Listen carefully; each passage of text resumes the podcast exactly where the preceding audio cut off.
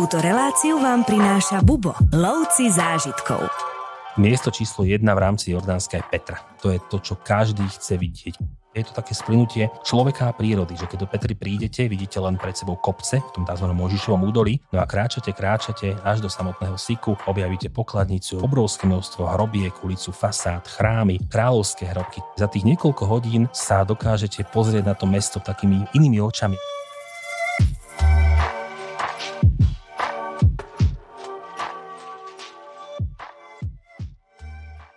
Keď sa povie Jordánsko, pochopiteľne každému napadne Petra a Mŕtve more, ale dnešný môj host je tu práve na to, aby nám odhalil, čo všetko ešte táto krajina ponúka. Tomáš Kubuš, vitaj. Ahoj. Nie je to tak dávno, čo sme sa videli a počuli a som rád, že si tu znova. Kde si sa medzičasom ocitol? Odkedy sme sa videli naposledy, tak sa ma netýkala žiadna veľká expedícia, iba jedna veľmi príjemná expedícia a to bola expedícia domov. Nasadol som na vlak, odviezol sa 3 hodiny na Hornú Nitriu, spoznal krásy svojej rodnej Prievidze. Vrátil sa vlakom naspäť a opäť sedím v tejto príjemnej miestnosti s tebou. A prvý sme si už slúbili, že si raz nahráme podcast, ale na to sa budeme musieť zavolať aj Števa Bielika, Martina Šimka, Miša Čičmanca. Koľko vás tam je z tej Prievidze? Vy ste tam semenište s prievodcov. Tak to je to najkultúrnejšie mesto na Slovensku, takže tým pádom áno. No, to už si potom povieme pri tom podcaste, tam už sa to nejak vyvrbí, aké je to mesto, ale dneska sa budeme baviť o Jordánsku. Dôvod, prečo ty a Jordánsko, je podľa mňa celkom jasný, pretože je to región, ktorý ty dlhé roky navštevuješ a dovolím si povedať, že mu aj rozumieš, poznáš tam všetky súvislosti, či už historické, kultúrne, náboženské. Je to tvoj obľúbený región? Jordánsko patrí medzi moje obľúbené regióny práve kvôli tomu, že keď som začal vôbec s cestami na Blízky východ do Orientu, tak Jordánsko spoločne s Sýriou patrili medzi také tie prvé krajiny, ktoré som naozaj zamiloval. Jordánsko je samozrejme nezmazateľne zapísané do histórie Bubo, pretože sem sa práve organizovali jedni z našich vôbec prvých zájazdov. V ktorom roku to bolo, pamätáš si? Mal by to byť rok 1995 a je to naozaj taký zlatý fond slovenského cestovateľstva, kedy sme sa odvážili naplniť starú rozhajganú karosu, vydať sa do neznáma cez Turecko, Sýriu, až do Jordánska a prakticky dosiahnuť oblasť Červeného mora. Takže také naozaj pionierské cesty. Odvtedy, to je skoro 30 rokov, sa to naozaj veľa zmenilo a kým vtedy sme prichádzali do týchto oblastí naozaj to takých nepoškvrnených, stanovalo sa, spalo sa len tak. Dneska máme pekné, príjemné, dokonca aj luxusné hotely na brehu Mŕtvého mora a dokážeme z tej krajiny naozaj vyťažiť absolútne maximum.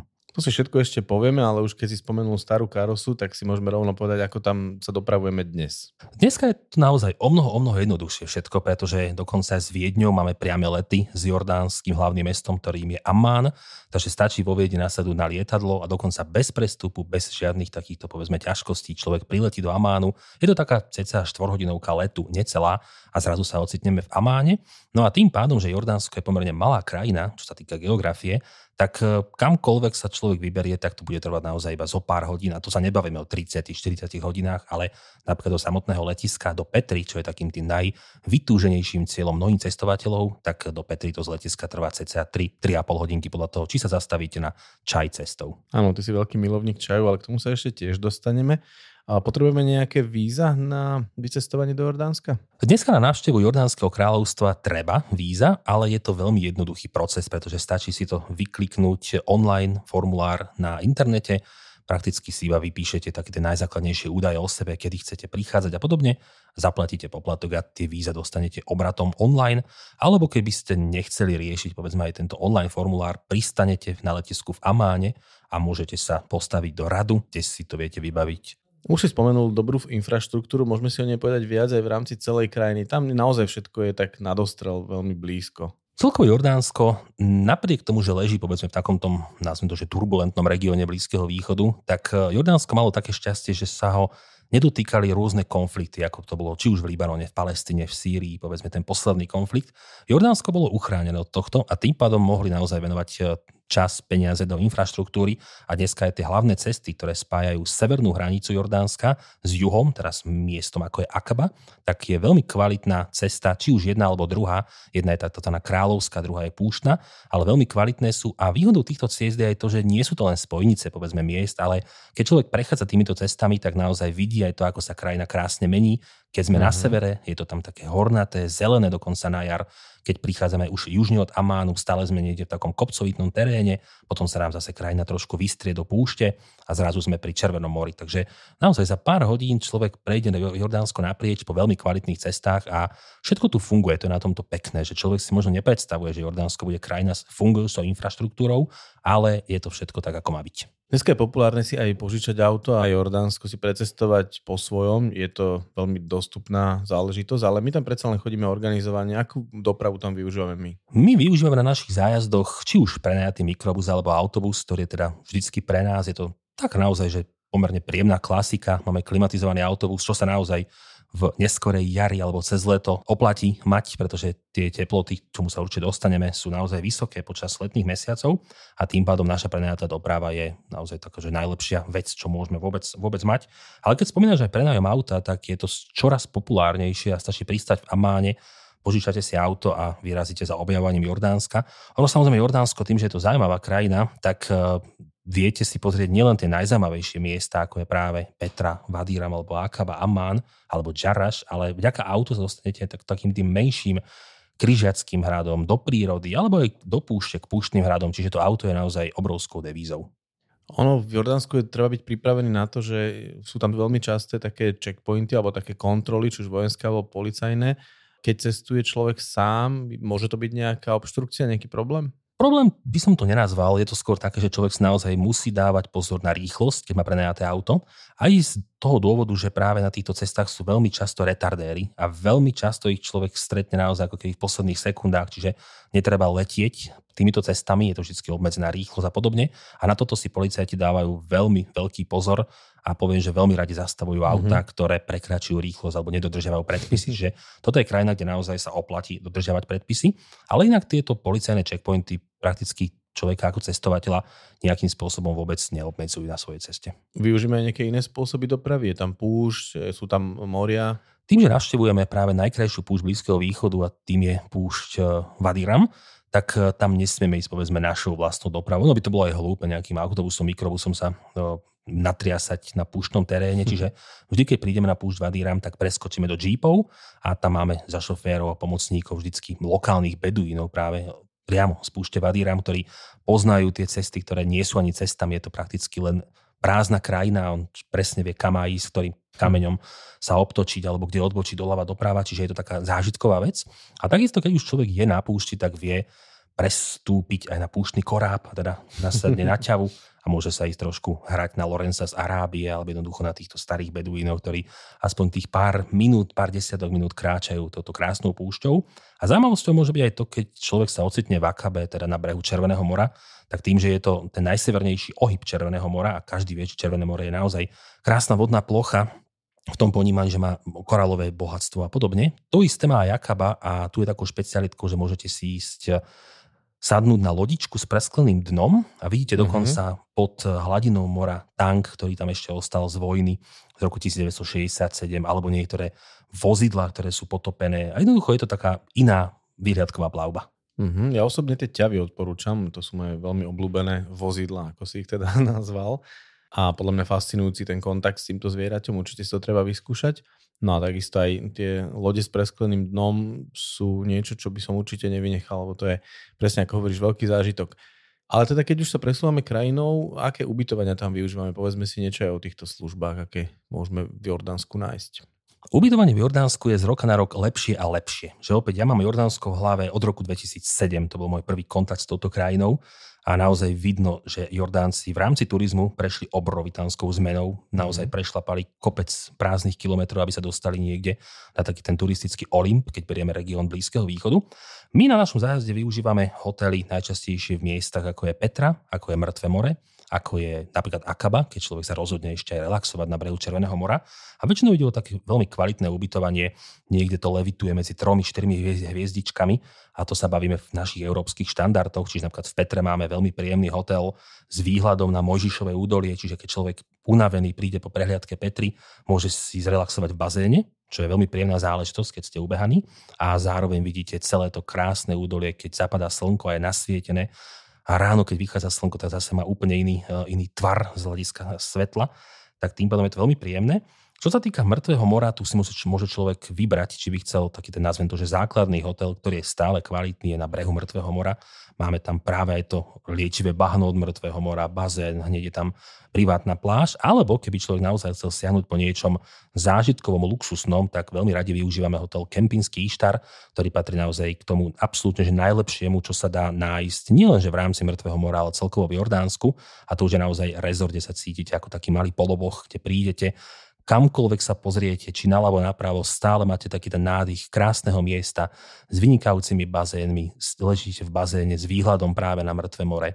Aj na tú biblickú Palestínu, ktorá sa dvíha na opačnej strane Mŕtvého mora. Mm-hmm. Máte tam tiež privátnu plášť, všetci sú k dispozícii, geniálna kuchyňa je v tom hoteli, čiže je to naozaj niečo, čo my veľmi radi odporúčame ľuďom, lebo je to záver zájazdu a už človek videl aj Petru, už videl povedzme aj Wadi Rum, aj Jerash a podobné miesta a už si chce iba oddychnúť a práve ten oddych v tom luxuse Kempinski Ishtar je naozaj ako stvorený práve na to.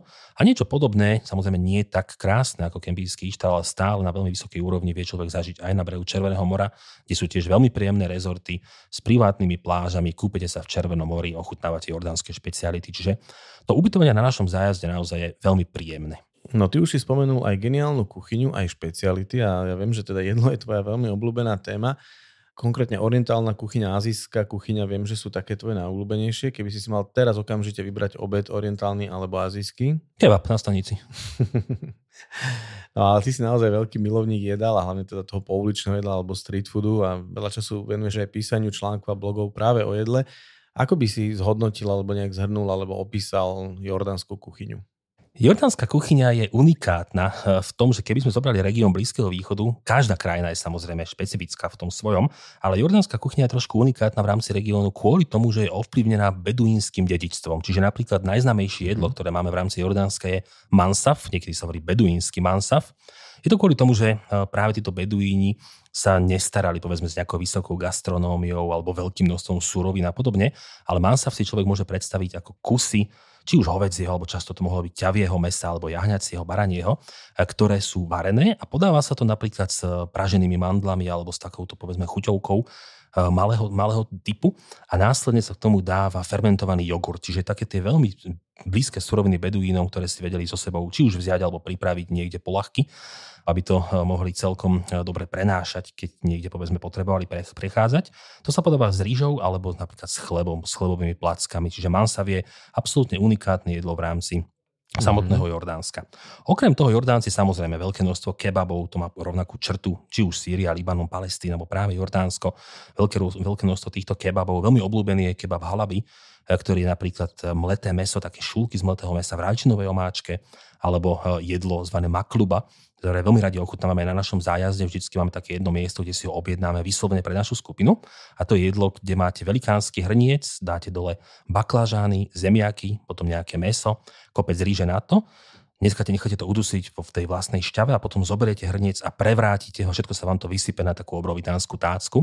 To je také tradičné tiež jedlo, ktoré sa tu objavuje. A ja osobne napríklad mám veľmi rada aj takú tú absolútnu klasiku, úplne v úvodzovkách obyčajný humus, ktorý už je obľúbený u nás, alebo tahíny, alebo baba ganúš s baklažánov spravený, alebo obyčajný falafel. A práve v Amáne, keď spomeniem street food, tak je tam taký malinký podnik Hashem v starom Amáne a je to miesto, ktoré je asi najkultovejšie vôbec v rámci celého Jordánska, kde kedykoľvek prídete, či ráno o 6 alebo večer o 11, majú čerstvý falafel, čerstvý hummus, placky chlebové, dostanete k tomu nakladanú takú tú kvasenú zeleninu, ktorá sa veľmi, veľmi často dáva k týmto jedlám a máte absolútne dokonalé hody v centre Amánu. Vedľa vás sú domáci ľudia, ktorí tam posedávajú, pofajčievajú, má to atmosféru a je to niečo, čo človek chce zažívať stále a stále. Ja si ťažko prehltám, lebo musím sa priznať, že ja už som pár tvojich rád na cestách využil. Myslím, že to bol Egypt, bolo to Tunisko, Turecko. Poradil som mi vo viacerých krajinách a viem, že veľmi dobre vždy. Takže aj teraz mám problém, aby to nebolo počuť, ako mi tečú sliny. Tieto arabské krajiny sú väčšinou znamená nejakými sladkosťami, aj tu sa dá takéto niečo podobné nájsť. Arabské sladkosti sú fenomén. Naozaj, keď človek si myslí, že u nás doma ochutná niečo a na čo povie, že je to sladké, tak to je tak, že 30% z toho, čo by ho počkalo v rámci arabského sveta. Samozrejme Arabi a Jordánci nemôžeme ich vynechať v tomto, sú milovníci všetkého sladkého. Čiže či už je to kunefe, čo je obľúbený dezert, syr, ktorý nemá povedzme nejakú výraznú slanú alebo sladkú chuť, v syrupe s takými malinkými, tenučkými rezančekmi. Absolútne dokonalá vec, totálna kalorická bomba, dáte si kunefe a už sa iba odkotúľate niekde do bočnej uličky, kde budete tráviť. Takisto baklavu, ako poznáme u nás, alebo aj z Turecka, z týchto orientálnych končín, to všetko majú strašne radi aj samotní Jordánci. A ja tak poviem hlúpo, že čokoľvek je sladké a presladené, tak u Jordáncov to naozaj má ako keby nejaké to svoje miesto. Ono to človek vidí napríklad aj na čaj. Že ja veľmi rád si vychutnávam čaj, čajovničky a tieto veci. Mám rád čaj, ktorý je nesladený. Napríklad, keď som doma, tak ja neviem, kde máme doma ukrytý cukor. Isté, aj minule som zháňala, manželka ma dokonca nevedela mi to nadiktovať, že kde to vôbec nájdeme. A na čo si ho zháňal? Mali sme návštevu. Takto, okay. A ja som absolútne stratený, keď príde návšteva. Ty sa vyznáš vo svete, ale nevyznáš sa vo vlastnej domácnosti. Ja sa veľmi rád strácam na známych miestach. A preto mám doma sprievodky, ktorá ma naviguje. Okay, výborné. No a ten čaj napríklad, že ja ho mám veľmi rád nesladený, ale keď ako náhle prídem do týchto orientálnych končín, či je to Jordánsko, Sýria alebo Irak, tak sa hneď prepnem na tú domácu nôtu a to znamená, že pijem ten čaj sladký, ale tu je presladený. A do toho sa ponorí vetvička mety a nakoniec človek tak uzná, že ten cukor s tou metou je veľmi dobrá kombinácia a s tým čiernym čajom samozrejme. Takže ono ten cukor, človek sa mu prakticky nevyhne. Je to tak, ja to mám dokonca tak, že ja si pýtam bez cukru, ale veľakrát zabudneš, proste keď sprevádzaš alebo objednávaš pre ľudí, tak sebe zabudneš alebo jednoducho opomenieš to. A ja to mám tak, že keď zabudnem si objednať bez cukru, tak mi to nevadí. Že doma by som si presne neosladil vôbec čaj, doma ho pijem absolútne nesladený, maximálne s citrónom, alebo keď už sladím, tak medom. Ale v týchto krajinách, keď si zabudnem vypýtať bez cukru a príde osladený, tak si ho vychutnám presne aj s tou metou. Čo možno ešte nejaké ďalšie nápoje, na ktoré sa dá v Jordánsku naraziť? No, samozrejme veľmi obľúbená je káva. Ja som začal s čajom, to je pre mňa to prirodzenejšie, ale káva je obľúbená, také tie malilinké kávičky, ktoré do seba kopnete a potom tam beháte hore dole. Ale veľmi obľúbená v rámci Jordánska je káva s kardamónom, to je možno také špecifikum práve Blízkeho východu. Nie úplne každému táto káva sedí. Stretol som sa veľakrát s názorom, že to ľuďom nechutí. Ja tým, že nie som totálny kavopič, tak si viem vychutnať kávu skôr z hľadiska toho, že chcem to ochutnať, mám to rád, ako je taká kultúrna črta alebo gastronomická črta, že doma málo kedy ja idem na kávu, ale v zahraničí ochutnávam veľmi rád. A táto mne napríklad osobne chutí, lebo má práve taký ten exotický nádyv vďaka tomu kardamonovému prášku. Takže toto je tiež nápoj, ktorý by som ja odporúčil a aj odporúčam vždy, treba aspoň raz ochutnať, aj keď človek nepije kávu, ochutnať. Určite. A takisto čerstvé ovocie, to je veľmi obľúbené v rámci Jordánska, najmä granátové jablká. Keď je sezóna granátových jablk, koniec augusta, september, tak vtedy naozaj všade po mestách, ako je Amán alebo aj Wadi Musa, Akaba, prichádzajú ľudia s takými tými odšťavovačmi a za pár drobných doslova vám vytlačia najgeniálnejšie granátové jablka na svete. Takže dám sa, viete, v tom utápať. Toto milujem aj ja a hlavne mňa vždy zarazí tá veľkosti granátových jablk, pretože u nás máme v tej veľkosti melóny a tam si kúpiš granátové jablko, ktoré sa ti nezmestí do dlane. To je neuveriteľné. Toto je tá krása na cestovaní, že ja si doteraz pamätám najväčšie granátové jablká v oblasti ako je Irán a Náhorný Karabach. A tam, keď som videl tie granátové jablká, tak presne ako ty hovoríš, to sú melóny. A u nás to nedokáže človek objaviť, čo je strašná škoda. Ale zase máme dôvody cestovať, o dôvod viac cestovať. To tých dôvodov je veľa, už len si zoberme, koľko zrniečok má granátové jablko. A každé zrniečko je dôvod. A každé zrniečko je dôvod v násobení 10. Určite áno. A je tam treba dôvod cestovať aj nejaké lokálne, dáme tomu drinky alkoholického typu? Tým, že sme v oblasti Blízkeho východu, a to znamená v moslimských oblastiach, človek by si povedal primárne, že tam nebude alkohol. Nie je to pravda. Jordánci sú sekulárna krajina. Tým pádom vyrábajú aj svoj vlastný alkohol. Nájdete tam arak, taký anízový alkoholický nápoj, veľmi obľúbený. Alebo dokonca pivo. Nájdete aj lokálne vytvorené jordánske pivo, takže dá sa. A samozrejme Jordánsko už od rímskych čias, od tých, nazvem to, biblických čias, má takisto tradíciu vína. Takže keď sme v oblasti ako je Madaba, Hora Nebo a podobne, tak dokonca nájdeme aj vinárstva a dá sa ochutnať jordánske víno, jordánske pivo a jordánsky arak, Svätá Trojica. Dá sa povedať, že arak často patrí aj medzi nejaké obľúbené suveníry, ktoré sa odtiaľ ľudia donesú. Dá sa ísť touto cestou aj v rámci vína alebo treba z toho piva? Ja stále poviem, že je to zaujímavý suvenír, ale dodám aj to, že to pivo nie je najlepšie na svete a to víno taktiež nie je najlepšie na svete. Takže ono u nás je aj ten problém, že my pochádzame z regiónu, kde to pivo patrí medzi naozaj dokonale, keď zoberieme Československo v tých bývalých hraniciach. Takže tam je ten problém s porovnávaním u nás trošku komplikovanejší, ale stále beriem, že je to exotický suvenír. Čiže keď človek má doma niekoho, kto rád ochutnáva zahraničné pivo a podobne, Podľa mňa to pivo s názvom Petra je exotika, takže ja to rád nosievam domov práve kvôli takýto záležitosti. To isté s vínom, že veľa ľudí nevie, že jordánske víno existuje. A keď ho niekde prinesiem ako suvenír, tak je to vždy také prekvapenie, rozprávame sa potom o tom, ochutnáva sa a je to zaujímavé podľa mňa zase takéto suveníry. Ja osobne milujem suveníry, ktoré dokážu dať niečo ľuďom doma. Že už tú magnetku, jasné, už ju má človek, majú, lebo tam bol. Ale keď tam bol človek 20 krát, tak samozrejme nebude brať magnetky so sebou stále. A práve tie suveníry, ako sú rôzne exotické koreniny, alebo aj ten metový čaj, alebo sú to práve tieto veci, ako je pivo, arak, je to ako suvenír víno. Čiže jednoducho niečo, čo človek prinesie domov, dá to ľuďom, ktorých má rád a nakoniec im o tom porozpráva. A tak príjemne sa človek potom dostane do reálí tých krajín a zase sme pri tom cestovaní, že iba sa vráti domov a začne snívať o tom, ako by zase vycestoval. Ja mám ešte od teba uzbeckú čokoládu, ešte priznám sa ti, stále sme ju neotvorili, ale už sa na ňu chystáme. A to je veľmi smutné, lebo tá uzbecká čokoláda tiež má svoju trvanlivosť. Je v chladničke, neboj sa, ale určite na ňu príde, len my tým, že veľa sladkosti nejeme, na túto si tak hľadáme tú špeciálnu udalosť. Ja sa budem tešiť na ten moment, kedy mi prídeš povedať, aká bola. Ja ti hneď napíšem, to si buď istý. To sa teším, lebo chápeš, ak sa ti minie, ja budem znova musieť vycestovať. Ja čakám iba rád. Áno, a čím dlhšie bude v chladničke, tým dlhšie budem doma. Dobre, sľubujem, že tento víkend po nejakom dobrom obede sa do nej pustíme. Tak si pozrieme letenky. Dobre, ale okrem treba z alkoholu alebo nejakých sladkostí, čo by si ešte možno odporúčil ako suvenír si priniesť práve z Jordánska? Je tam toho viacej, sú tam výrobky z Mŕtvého mora a podobne, takže je tam čo nakupovať. Jordánsko má tú výhodu, že vie, ako narábať s turizmom a vie, čo turisti chcú. Takže naozaj tá krajina je niekedy až zamorená turistickými suvenírmi. Je to presne kvôli tomu, že prichádza tam čoraz viac a viac ľudí. Každý si chce doniesť kúsok Jordánska, obrazne povedané, domov.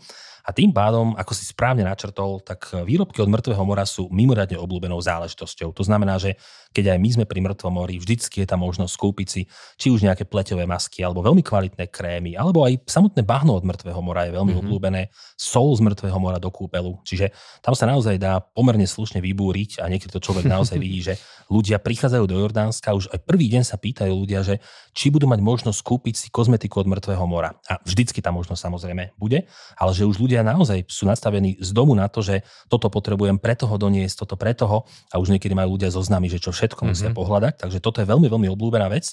No a potom môžete nájsť v Jordánsku napríklad koberce, tiež sú pomerne obľúbené, alebo také tie menšie kilimy.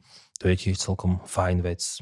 Typické bábiky Jordánsko napríklad máva, takže tie vidíme často v Madabe, tie si vieme doniesť. A potom, keď sme na púšti, ako je Wadi Rum, tým, že teda prechádzali kedysi obchodné cesty, tak si viete dokonca kúpiť kadidlo, keby ste chceli, tiež ako taká zaujímavá exotická vec. Áno, s minimálnym využitím, ale krásna vec.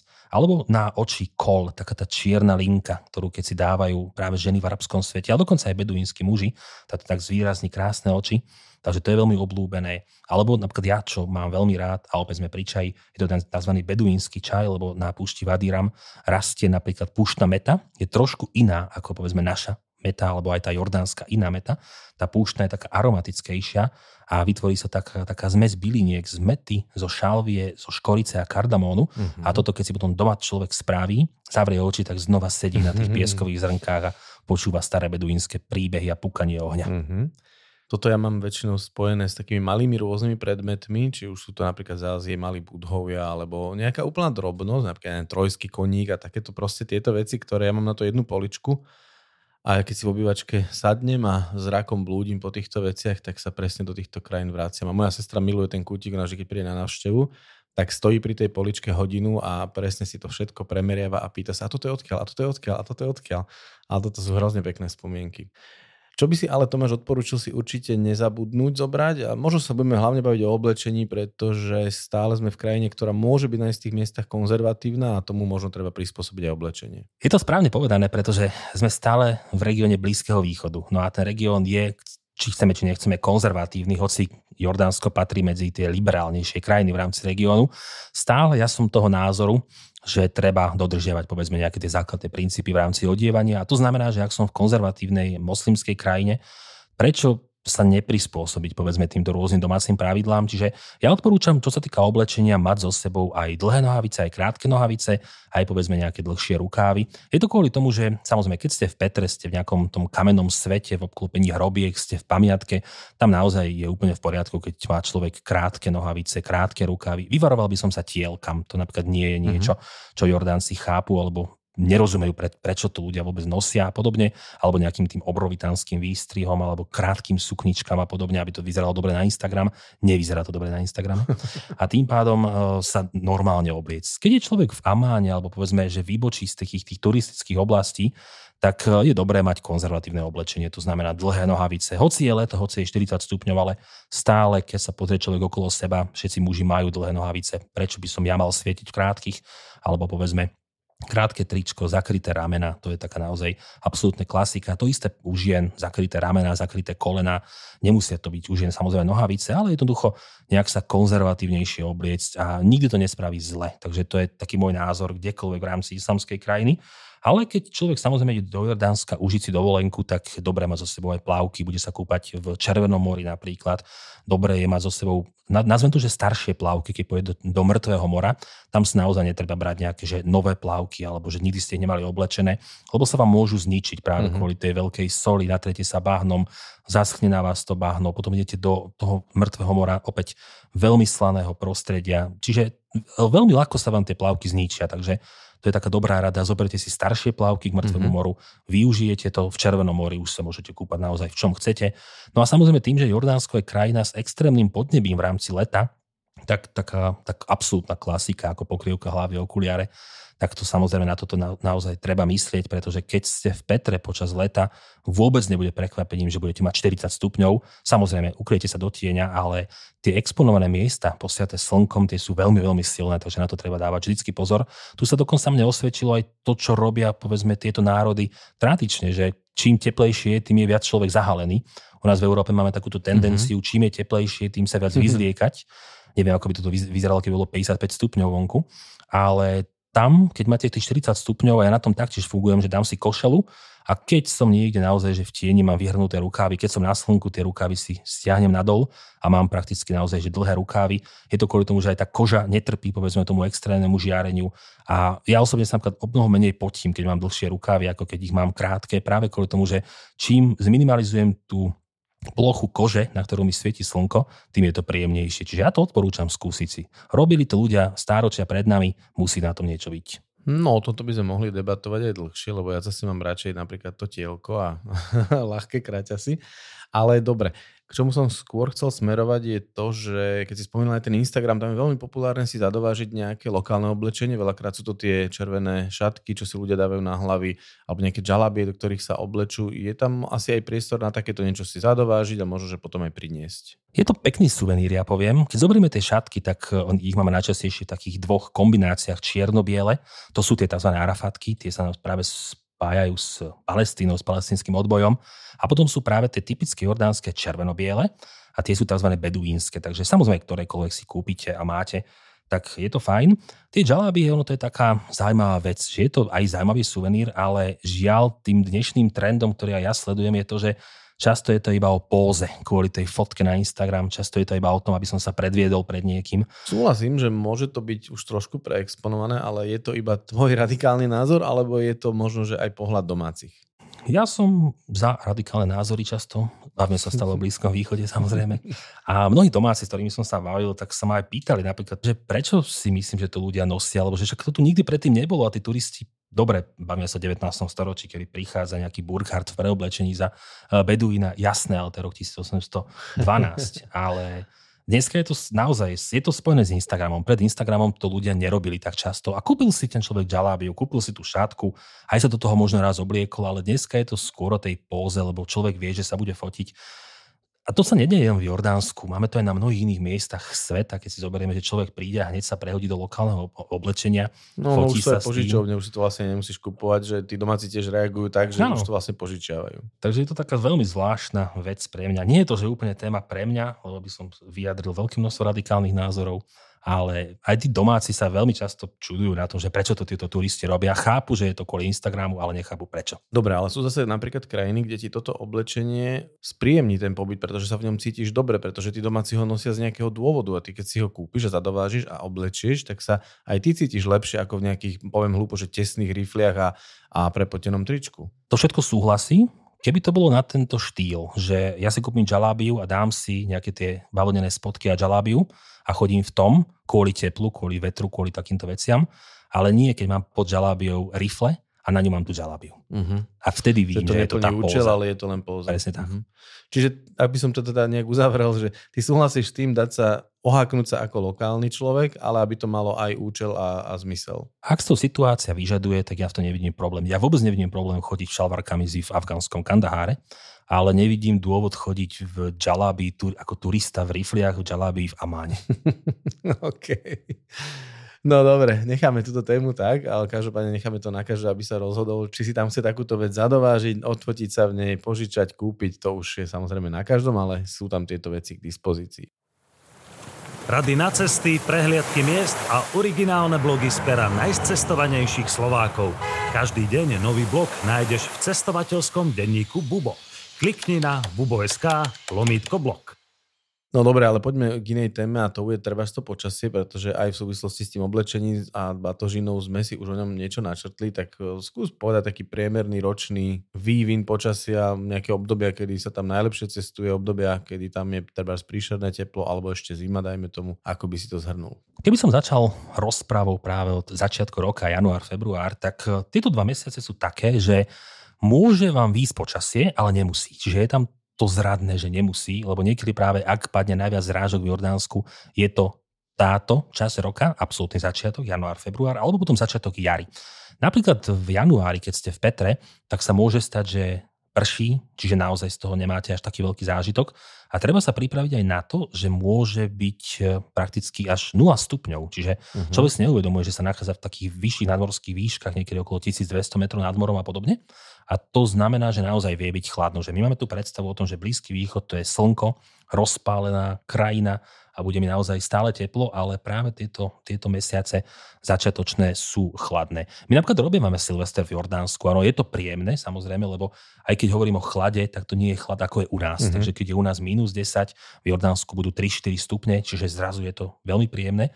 Ale hovorím, je to trošku zradné v tom, že človek nie je pripravený na zimu v týchto mesiacoch, takže na to si naozaj treba dávať pozor. Keď zoberieme jar je veľmi príjemná v rámci Jordánska, všetko je zelené, všetko je krásne, keď ste na severe, ako je oblasť Jerashu, aj ten Jerash máme tie krásne rímske ruiny a medzi ne vyrastá naozaj taká škriklavo zelená tráva, úplne inak to bude pôsobiť ako po lete.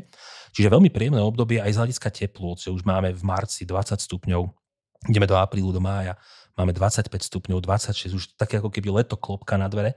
Veľmi, veľmi príjemná vec. No a keď potom zoberieme Jordánsko v lete a tie najteplejšie mesiace, ako je júl a august, tak to už sa v Jordánsku bavíme, že je to mimo sezóny. Samozrejme dá sa cestovať a ja to aj odporúčam kvôli jednej veci, ktorú spomeniem, ale treba sa pripraviť na to, že je to naozaj horúco. Je tam 40 stupňov, 43 stupňov, 45 stupňov bez akéhokoľvek problému. Tá krajina má takú suchú klímu, čiže nie je toto vlhké teplo, ako povedzme v Malajzii, v Singapúre a podobne, ale tá suchá klíma, do toho veľká teplota a je to pre mnohých ľudí vyčerpávajúce, čo vidím sám na vlastné oči. Takže na toto si opäť treba dať pozor v lete. Ale výhodou cestovania počas leta je to, že naozaj veľa turistov sa zlakne týchto vysokých teplôt a to znamená, že v Petre budete mať o mnoho viacej priestoru pre seba, na púšti bude o mnoho menej džípov, Jerash bude takmer prázdny, čiže kto zase chce zažiť niečo unikátne a nevadí mu, že bude 40 stupňov, tak Jordánsko je v lete veľmi dobrý nápad. Z môjho hľadiska, keď to naozaj hovorím za seba, že som bol v lete viackrát na Blízkom východe a hovorím si dodnes, že je to dobrá vec. Keď zoberieme jeseň, veľmi príjemne, už sa nám ako keby tá rozhorúčaná krajina začína trošku vytrácať, to znamená, že už zase opäť padáme do 30-ky, 25 stupňov. V novembri je veľmi príjemne, napríklad v Jordánsku, október, november, opäť už u nás ideme do toho sichravého, depresívneho počasia, kedy chce byť každý zakuklený doma, tak tam sa žije a máte, hovorím, 25-28 stupňov, sedíte vonku na čaji v krátkych rukávoch, veľmi, veľmi príjemná vec. A december sa tak veľmi rýchlo zlomí a zrazu ideme do zimy. Takže za mňa jar je ideál, jeseň je ideál, ale pre ľudí, ktorí hľadajú unikátne zážitky horúčave, leto je stále skvelá vec. Ľudí veľmi často práve zaujímajú tie zrážky alebo nejaké dažďovejšie obdobia a to si spomenul, že práve ten január, február, tak Možno na to treba byť pripravený. Áno, ono najzraniteľnejšia je Petra v tomto, pretože keď príde naozaj prívalový dážď a Petra tým, že povedzme je taká, aká je, holé skaly, tie vápencové skaly a podobne, a keď príde naozaj veľká pretrž mračien, to nehovorím o nejakom malom daždi alebo o nejakom strednom daždi a podobne, ale naozaj, že poriadne začne sa sypať voda z neba, tak vtedy sa dokonca Petra môže zatopiť a zatvoriť. Takže to môže byť tiež taký škrt cez rozpočet pri plánovaní, keď človek ide niekedy, poviem, že začiatkom februára a zrazu má na Petru jeden deň a musí odísť, alebo v ten večer musí odísť a zrazu mu ráno zatvoria práve kvôli prívalovému dažďu. No je to veľmi nebezpečné, lebo keď človek kráča sykom, tak tá prívalová vlna môže naozaj toho človeka až zobrať so sebou. To sa nedávno stalo, že bola párkrát zavretá Petra počas minulých rokov. Pamätáme si tieto situácie. A spomínal si, že to je nebezpečné. Ako by si možno, že tú nejakú bezpečnosť tejto krajine celkovo opísal? Či už je to takáto bezpečnosť, dajme tomu tie prírodné katastrofy, ale skôr možno mierme k nejakej osobnej bezpečnosti alebo nejakej zdravotnej. Jordánsko je bezpečnou krajinou. Keď zoberieme, že je to krajina, ktorá je v takomto výbušnejšom regióne, už len keď zoberieme susedov Jordánska, že máme z jednej strany Palestína, Izrael, neutichajúci konflikt, ktorý sa prelieva, zastaví, znova sa rozhorí a podobne. Libanon nie je súčasťou, povedzme, hraníc, ale stále je blízučko a vieme, že Libanon mal kopec problémov. Sýria, občianska vojna od roku 2011, ktorá už, povedzme, dohasína alebo na niektorých miestach zhasla úplne. A samozrejme z ďalšej strany Irak, takže ďalšia krajina, ktorá mala svoje problémy v minulosti.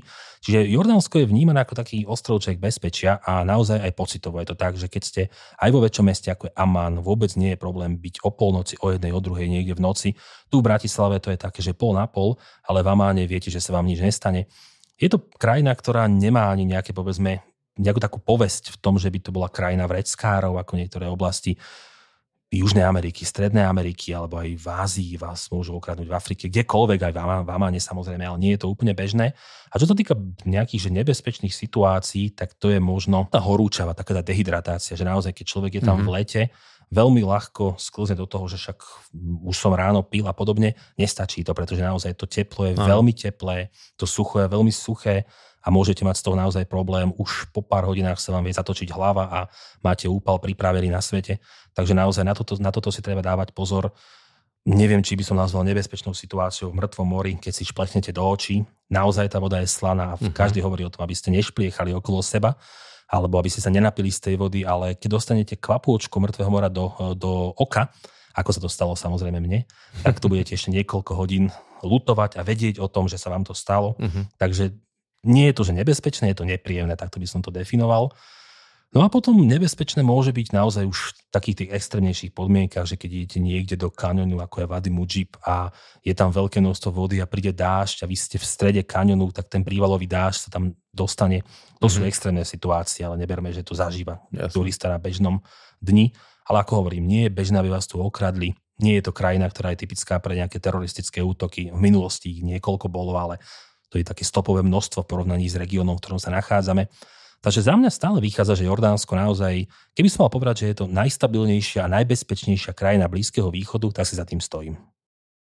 Tomáš, možno by ešte bolo zaujímavé spomenúť, napríklad keď sa bavíme o nedalekom Egypte, tak tam hrozí, alebo teda veľa ľudí sa obáva faraónovej pomsty. Je niečo podobné možné aj v Jordánsku, alebo ako to tam s nebezpečenstvom týkajúcim sa stravy? Čo sa týka hygieny v Jordánsku, tak tá je na pomerne dobrej úrovni. Vôbec sa to nedá porovnať s Egyptom a to, čo poznáme z rôznych all-inclusive rezortov ako faraónovú pomstu, tak toto nie je napríklad vec, ktorú by ste zažívali bežne v Jordánsku. Čiže ani nepoznám ľudí, ktorí by mali v Jordánsku problémy so stravou, ani sám na sebe nepoznám, že by takéto niečo existovalo.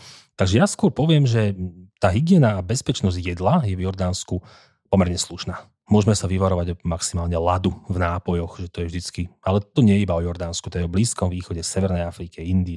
Kdekoľvek sa človek pohne, mal by teda dávať trošku viac pozor na ľad, lebo neviete, z akej vody to je spravené. Či je to z balenej vody, či je to iba z vodovodného kohútiku. Čiže pre domáci to nerobí nič, pre vás to tiež nemusí spraviť nič, ale na čo to riskovať? Nikto to nechce riskovať. To býva často taká chyba, že na vodu si človek dáva pozor a potom si neuvedomí, že mu vlastne špleknú pár kociek do drinku a to je tá istá voda, na ktorú si celý čas dával pozor. No, toto presne sa tak stáva. Presne tak, to je presne o tom, ale to už je aj o tej strate ostražitosti, že už keď si tam 7-8 deň vonku je teplo, chceš ten džús, opýtajú sa, či chceš teplý, no nechceš. Chceš ho s ľadom. A to je nakoniec ten ľad. Dobre, Tomáš, predtým, než si povieme o týchto zaujímavých miestach, keď ty si mnohé už trošku opísal a naznačil, ale ešte si to tak celé zhrnieme, ale povedzme si niečo o tom, nakoľko je táto krajina moderná v rámci nejakých platieb, dneska veľmi populárne platenie hodinkami, mobilmi, kartami, všetkým týmto možným.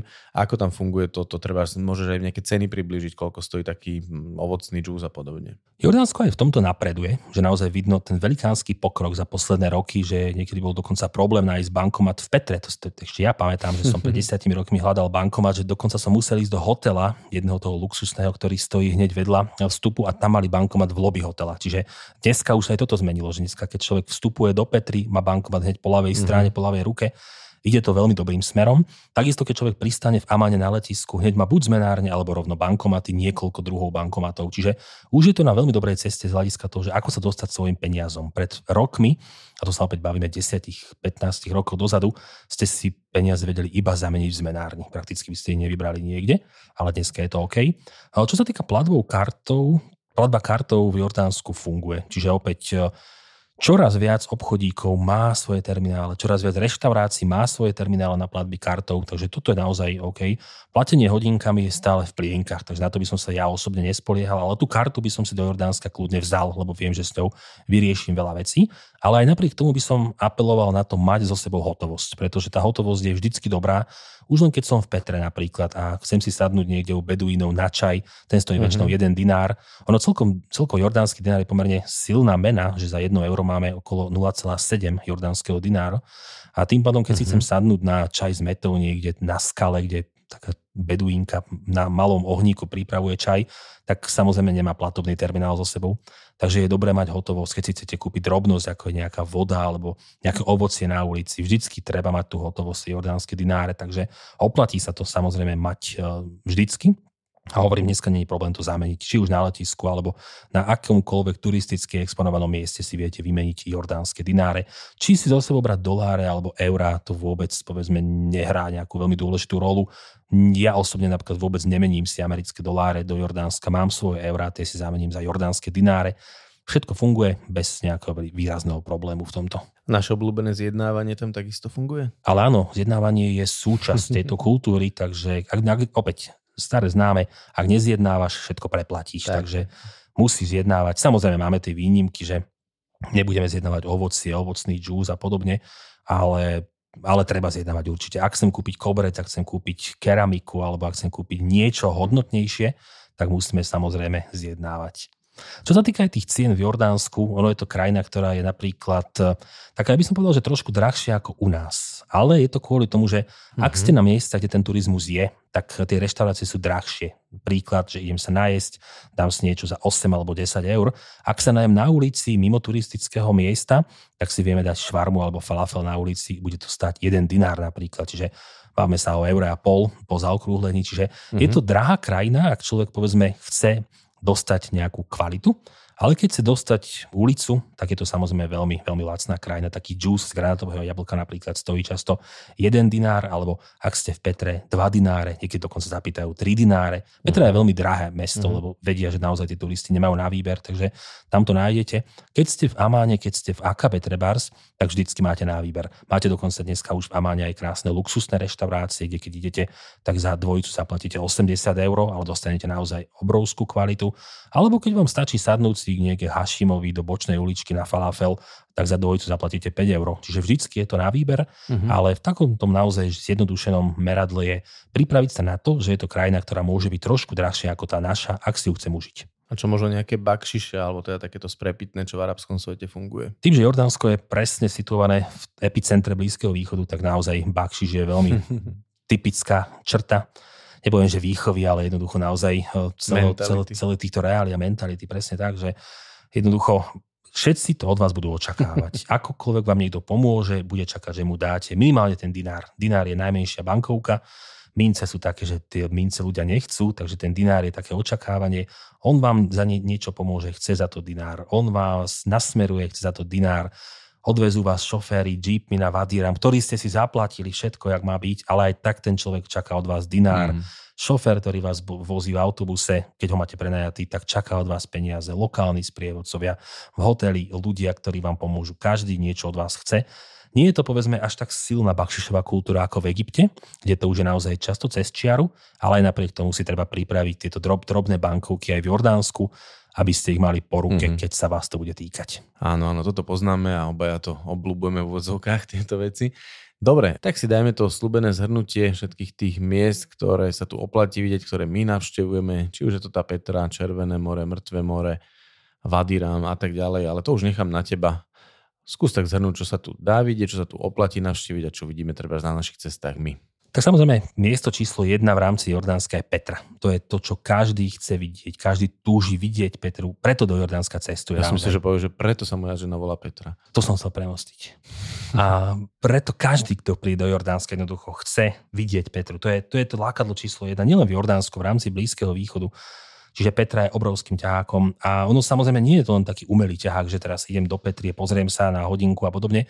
Petra je miesto, kde môžete byť celý deň alebo 2 dní, dokonca 3 dní. Stále je v Petre čo robiť, to je unikátne. No a Petra je krásna v tom, že je to také splynutie človeka a prírody, že keď do Petry prídete, vidíte len pred sebou kopce v tom tzv. Mojžišovom údolí, netušíte, čo je za nimi. Samozrejme viete to z fotiek, ale stále v obrazne povedané neviete, ako to bude vyzerať naživo.